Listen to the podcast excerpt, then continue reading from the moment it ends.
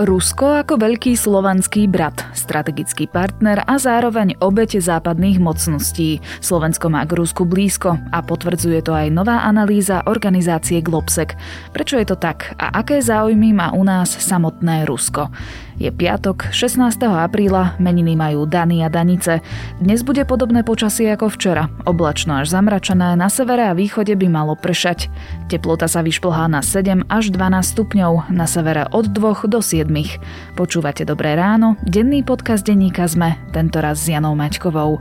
A mám pre vás ešte jeden oznam. Ak ste fanúšikovia Dobrého rána alebo nášho kliku či dejín, nemala by vám uniknúť nová sada hrnčekov s logami práve týchto podcastov. Kúpiť si ich môžete na stránke obchod.petitpress.sk lomka hrnčeky. Odkaz na stránku nájdete aj v popise tejto epizódy. A pozor, edícia je limitovaná, takže príliš dlho neváhajte. So softvérom Abra rýchlo rozbehnete vlastný e-shop, výrobu, sklady a obchod. Umožňuje pracovať online a prepája dáta z celej firmy pre vaše lepšie rozhodovanie. Pri svojej expanzii sa naň spoliehajú úspešné firmy ako Zajo, Staumat alebo Moja lekáreň SK. Inšpirujte sa na Abra.sk.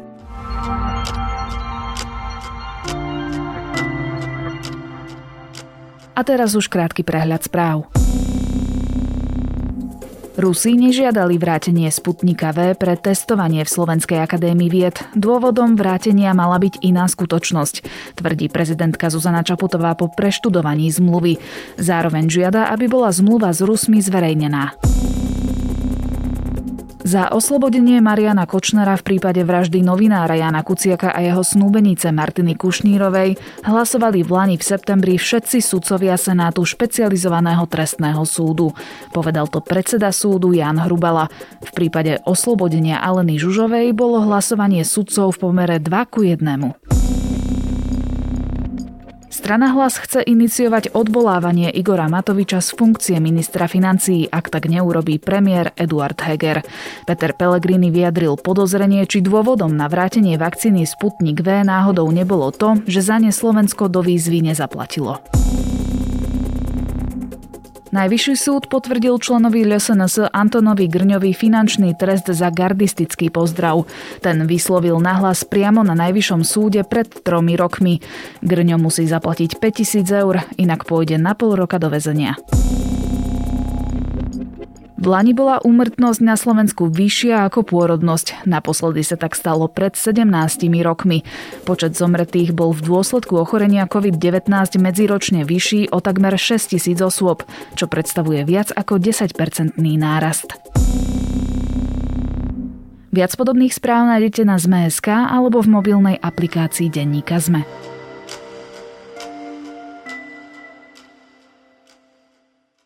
Napriek desiatkam rokov okupácie a neslobody má väčšina ľudí na Slovensku k Rusku priaznivý vzťah. Dokonca ho obhajujú voči aktivitám Severoatlantickej aliancie a berú ho ako najdôležitejšieho strategického partnera.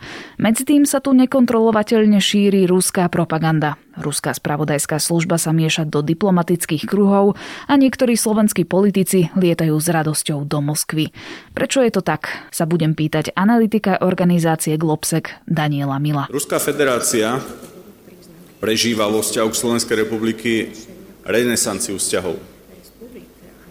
Hovorím často, že mysleli sme si, že nás minulo spája, ale opak bol pravdou. Ideológia nás rozdeľovala. Som však hrdý, že dnes Slovenská republika môže povedať, že má vynikajúce vzťahy s Ruskou federáciou. Pán Milo, aký je náš vzťah k Rusku? Sme na Slovensku skôr rusofili alebo rusofóby? Slovensko je známe už viaceré roky, že má veľmi významne priaznivý alebo otvorený postoj k Rusku, v čom akoby aj vytrča alebo sa odlišuje od okolitých krajín. To, že väčšina Slovákov pozitívne vníma Rusko, je spôsobené samozrejme jednak našou históriou, nejakým veľmi silným pocitom slovanskej vzájomnosti, e, ktorý tu prežíva a zároveň e, tým, že z čias komunizmu ešte stále akoby pretrváva negatívny obraz západu, voči ktorému je Rusko akoby antitézou. Čiže ten na jednej strane pozitívny obraz Ruska je do určitej miery spôsobený aj tým, že na Slovensku stále stále akoby pretrváva do značnej miery negatívny postoj k USA a k západu ako k takému. Tie slova, ktoré ste teraz povedali, potvrdzujú to aj výsledky prieskumu, ktorý ste v rámci Globseku robili v Lani v krajinách strednej a východnej Európy, ktorých ste sa pýtali, že aký majú postoj k Rusku? Ja by som chcel povedať možno ešte, kým odpoviem túto otázku, že treba rozlišovať postoj k Rusku ako ku krajine, a k kultúre, k športu a k akýmkoľvek iným atribútom Ruska ako takého a postoj k ruskej administratíve alebo ku Kremlu alebo k vedúcim predstaviteľom Ruska. A toto je možno taký dôležitý akoby interpretačný rámec aj tých dát, o ktorých sa budeme rozprávať, že pri niektorých otázkach prichádza do hry práve ten vysoko pozitívny e, postoj značnej časti slovenskej populácie k Rusku ako k takému, čo však nie je možné akoby automaticky priradiť e, alebo dať tam znamienko rovná sa k tomu, že, že zároveň tá istá časť populácie má rovnako vysoko pozitívny postoj napríklad k predstaviteľom Ruskej federácie. Čiže toto treba povedať akoby úplne, úplne na úvod. Ukazuje sa to aj e, napríklad pri porovnaní odpovedí na otázku, že či by obyvateľia Slovenska chceli, aby, aby naša krajina civilizačne a geopoliticky patrila na východ, e, na západ alebo bola niekde v strede. Čiže akoby napriek tej vysokej miere sympatí k Rusku na takúto otázku chladne odpovedalo, že chceme, aby Slovensko patrilo na východ, čo v slovenskom kontexte znamená primárne Rusko a nie, neviem, India alebo Japonsko alebo čokoľvek, tak na takúto otázku teda kladne odpovedalo 11% opýtaných, zatiaľ čo na západ by chcelo patriť 29%. Čiže vidíte tam ten nepomer takmer trikrát viac obyvateľov Slovenska si želá, aby, aby krajina smerovala, patrila civilizačne, kultúrne na západ ako na východ. Zas na druhej strane, keď sa pozrieme na ďalšie otázky, napríklad kto je najdôležitejší strategický partner pre našu krajinu, alebo že či Rusko predstavuje pre náš štát nejaké ohrozenie, tak tam sú celkom iné odpovede. Určite áno. Keď sa pozrieme napríklad presne na tú otázku, kto je pre našu krajinu najvýznamnejší strategický partner, tu bol na výber vlastne 5 možností, 5 krajín a pri tejto otázke vlastne sa presne ukázala tá vysoká miera tých sympatí, ktorú Slováci cítia k Rusku, kedy sa Rusko vlastne ocitlo akoby na druhej priečke so 42%. Na prvom mieste sa umiestnilo Nemecko so 71%. A ak si porovnáme ten priemer naprieč regiónom, tak akoby v priemere obyvateľia tých deviatich krajín, ktoré sme skúmali, kde sú krajiny strednej a východnej Európy a západného Balkánu, tak ten priemer bol zhruba 30 Samozrejme sú tam veľmi zásadné rozdiely napríklad medzi Polskom a neviem Srbskom, ale Slovensko trčalo akoby na ten priemer, ktorý je okolo tých 30%. Na Slovensku bolo 42% teda tých, ktorí vnímajú Rusko ako najdôležitejšieho strategického partnera. A podobným spôsobom to je aj pri tej ďalšej otázke, ktorú ste spomenuli, to je vnímanie Ruska ako hrozby. Samozrejme, treba brať do úvahy aj to, že tie dáta boli zbierané na jeseň alebo koncom minulého roka tá situácia odvtedy, najmä teda posledných e, dňoch a týždňoch sa vyostruje, ale aj v te, pri tejto otázke akoby e, Slováci v menšej miere, než je priemer v celom regióne, vnímajú Rusko ako hrozbu. Ten priemer bol okolo 56%, u nás na Slovensku odmieta alebo si nemyslí teda, že Rusko je hrozba pre Slovensko vyše 60% populácie. Vy ste tam mali aj takú zaujímavú otázku, ktorá pýtala sa tých respondentov, že či je Rusko agresorom alebo obeťou. A konkrétne tá otázka znela, že či provokuje NATO Rusov svojimi vojenskými základňami alebo provokuje Rusko NATO vyvolávaním konfliktov vo východnej Európe. My, Slováci, Slovenky, alebo teda ľudia žijúci na Slovensku, čo sme na to odpovedali? My sme umyselne položili dva takéto akoby opačné výroky, keďže práve to obviňovanie e, NATO z rozduchávania napätia a z obklúčovania Ruska je jedným asi z najčastejších narratívov, ktoré sa snažia oficiálne ruské médiá, ale aj tie rôzne proruské informačné kanály a najrôznejší politickí alebo iní predstaviteľe na Slovensku šíriť. A preto sme si chceli akoby otestovať, že akým spôsobom ľudia vnímajú takéto dva protichodné postoje. A naozaj vyšlo nám z toho to, že, že na Slovensku viac ľudí, bolo to 56%, si myslí, že na to úmyselne provokuje Rusko tým, že rozširuje svoje vojenské základne a ten opačný postoj alebo ten opačný výrok, že Rusko provokuje na to tým, že rozducháva konflikty vo východnej Európe, ako napríklad je na Ukrajine, zdieľa len 41%. Tá interpretácia, že prečo je to takto, opäť vychádza z tej vysokej miery sympatí k čomukoľvek e, ruskému a preto aj akoby vnímanie Ruska ako obete západu, ako obete na to je, je veľmi široko rozšírené a ľudia akoby sa, poviem to tak, že skôr vcítia do kože tej obete a sympatizujú s ňou a Rusku sa naozaj darí pomerne úspešne vyvolávať tento obraz obete, aj keď tá situácia on the ground a situácia v teréne je naozaj, naozaj úplne iná, pretože nie je to NATO, ktoré okupuje časť Ruska, ale je to Rusko, ktoré pomocou podpory separatistov vlastne okupuje časť Ukrajiny, je to Rusko, ktoré v rozpore s medzinárodným právom zabralo, anektovalo Krym a tak ďalej. Čiže tá realita je iná, ale ten obraz, ktorý sa snažia rôzni tí ruskí a proruskí aktéry vyvolávať, pomerne silno rezonuje v krajinách ako je Slovensko. Odlišovali sa odpovede respondentov aj podľa veku? Mali napríklad starší ľudia na Slovensku v ankete tendenciu nahliadať na Rusko prívetivejšie, možno s akousi nostalgiou?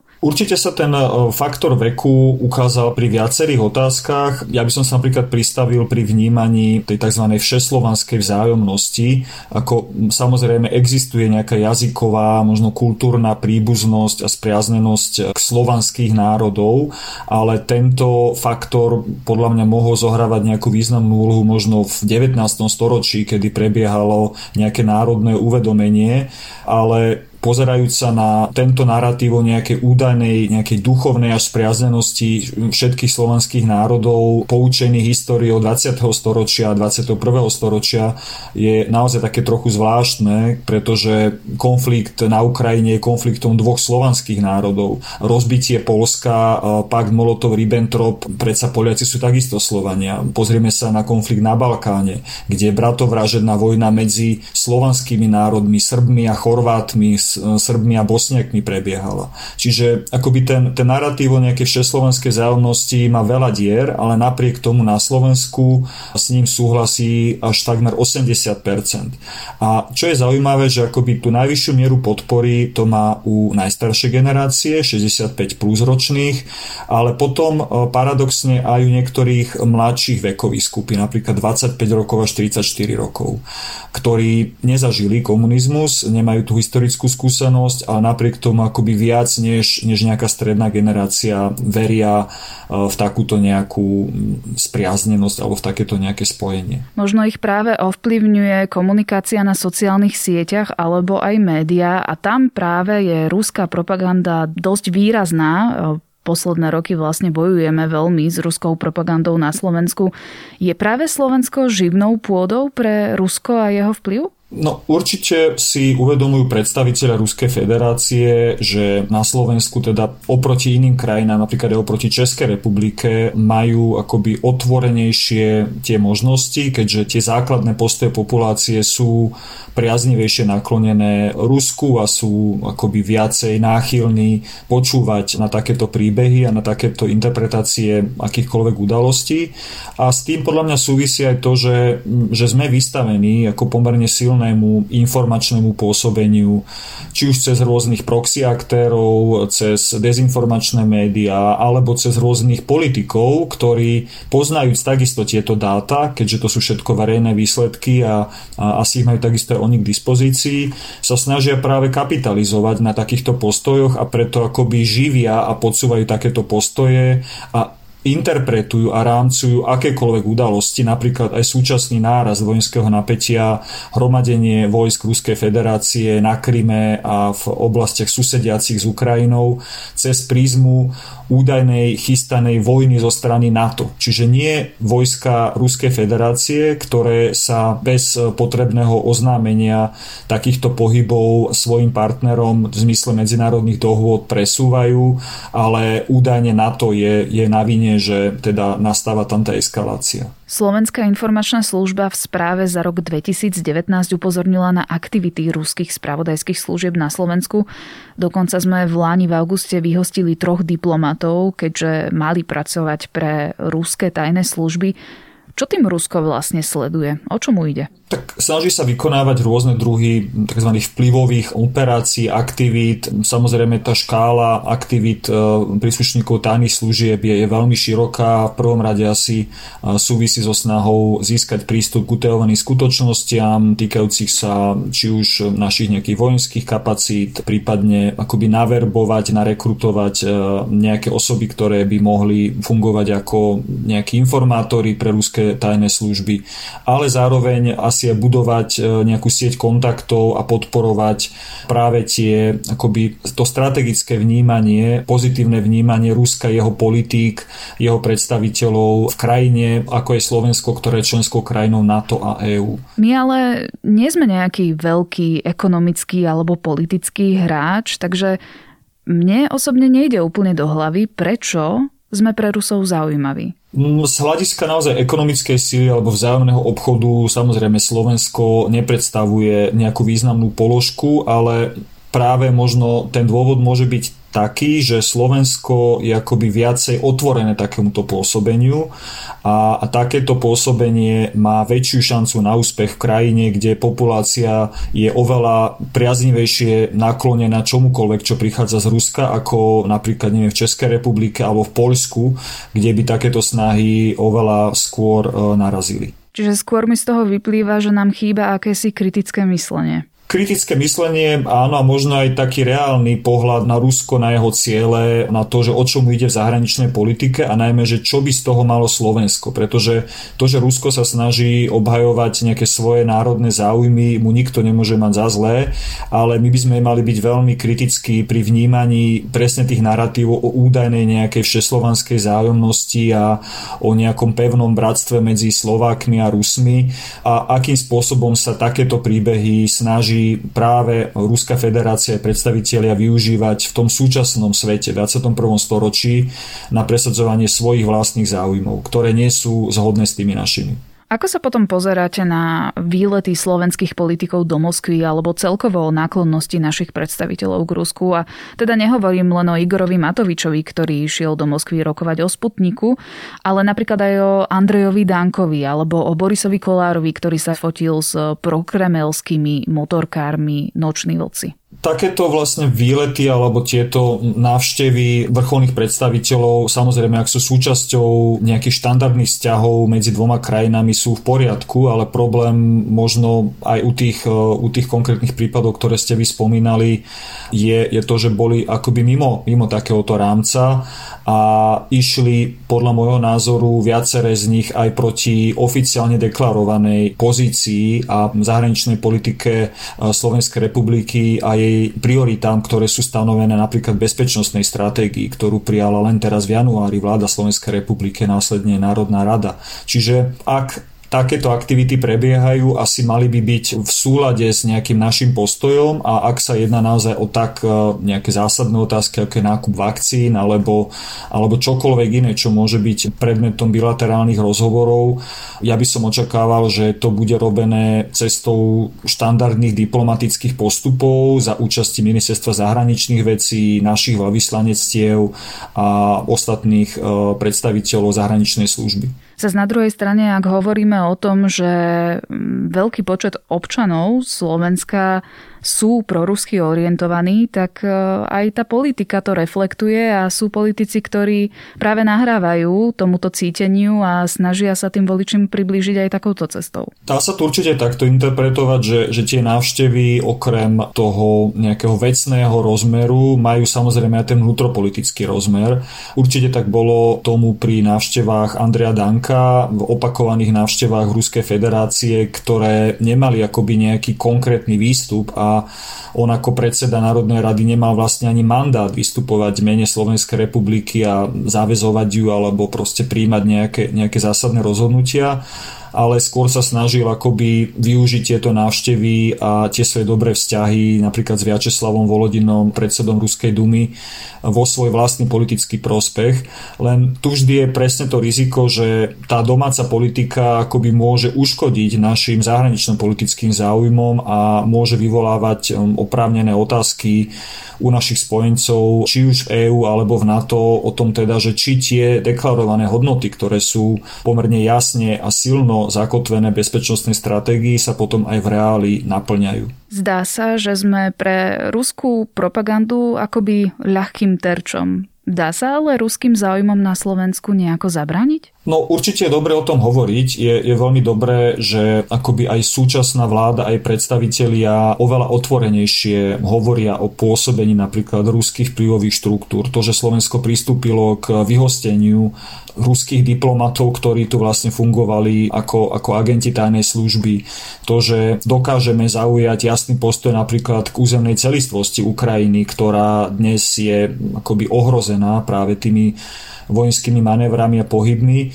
Čiže akoby ten jasný postoj, jasná komunikácia zo strany najvyšších ústavných činiteľov, zo strany predstaviteľov vlády je v tomto zmysle veľmi kľúčová, pretože pomáha aj občanom Slovenska, akoby aby pochopili, že kde je to miesto Slovenska a prečo nie je v našich záujmoch, aby napríklad nášho najväčšieho východného suseda Ukrajinu ohrozoval vojenský alebo iným spôsobom práve ruský medveď. Hovorí Daniel Milo, analytik organizácie Globsec.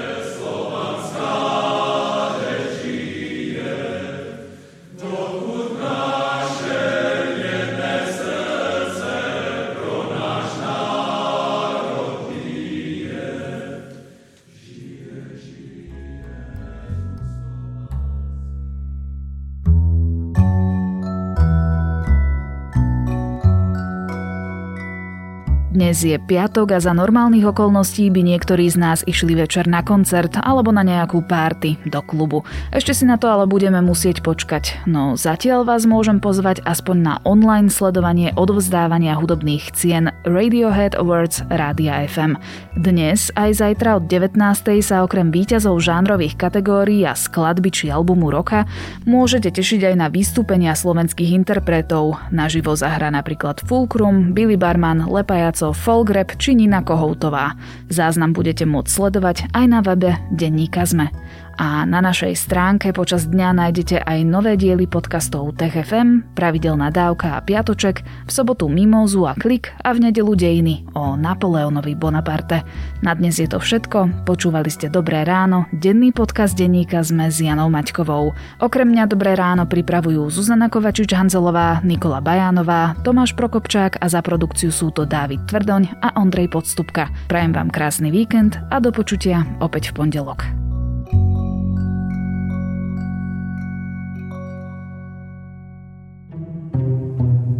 Ako lietajú lietadla? Je náš svet hologram? Ako fungujú okuliare na farbosleposť? Sme vo vesmíre sami? Odkiaľ prichádzajú komety? A ako sa žije na vesmírnej stanici? Moje meno je Jozef. Moje je Samuel. A na takéto otázky hľadáme odpovede vo Vedatorskom podcaste. Ktorý vychádza pravidelne každý týždeň v útorok. Nájdete ho na všetkých podcastových aplikáciách. A na stránkach denníka Sme.